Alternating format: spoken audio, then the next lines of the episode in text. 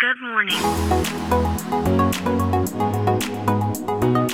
Bom dia, Califórnia, bom dia, Brasil. Aqui quem fala é Felipe Janetti, diretamente de Palo Alto, Califórnia, no coração do Vale do Silício.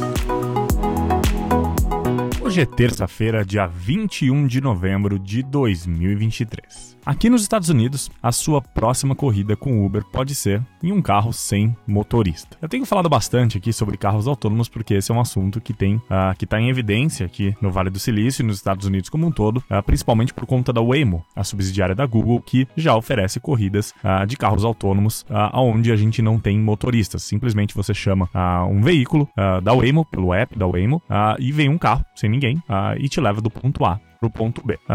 porém, né? Esse serviço ele está limitado ainda em algumas cidades uh, e também para quem é aceito dentro da plataforma da Waymo, porque existe uma fila de espera enorme uh, por conta da capacidade que a empresa tem né, de oferecer essas corridas. Agora, a Uber Uh, e a Waymo anunciaram uma parceria. Então, na cidade de Phoenix, uh, nas próximas semanas, uh, já vai ser possível quando você selecionar uma corrida, assim como a gente já faz hoje, onde você seleciona o Uber X, o Uber Black, o Uber compartilhado, etc. Vai ter uma opção lá que vai oferecer um carro da Waymo, né? Então, duas gigantes, né? A Google e a Uber se juntando, né? Porque a, a Google traz a tecnologia do veículo e a Uber a tecnologia, né? Da aplicação uh, de pedido de carros. Uh, eles anunciaram que eles vão fazer o rollout disso em várias outras cidades aqui dos Estados Unidos em breve, mas por enquanto eles anunciaram só a cidade de Phoenix, né? Como um teste dessa nova parceria. O volume de carros da Waymo aqui na cidade de São Francisco já é muito relevante. Uh, a gente já virou comum essa cena de a gente ver carros pegando as pessoas e levando do ponto A ao ponto B sem motoristas. Então, eu aposto que em breve, após esse teste uh, em Phoenix, São Francisco uh, deve entrar para essa lista de cidades onde essa parceria deve acontecer. O interessante é que,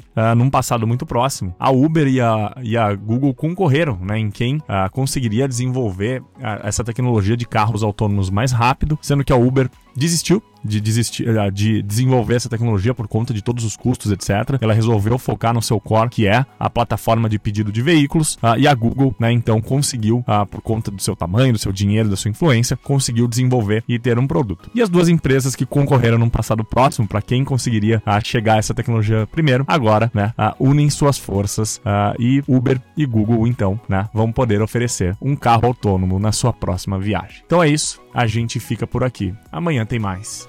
Ciao.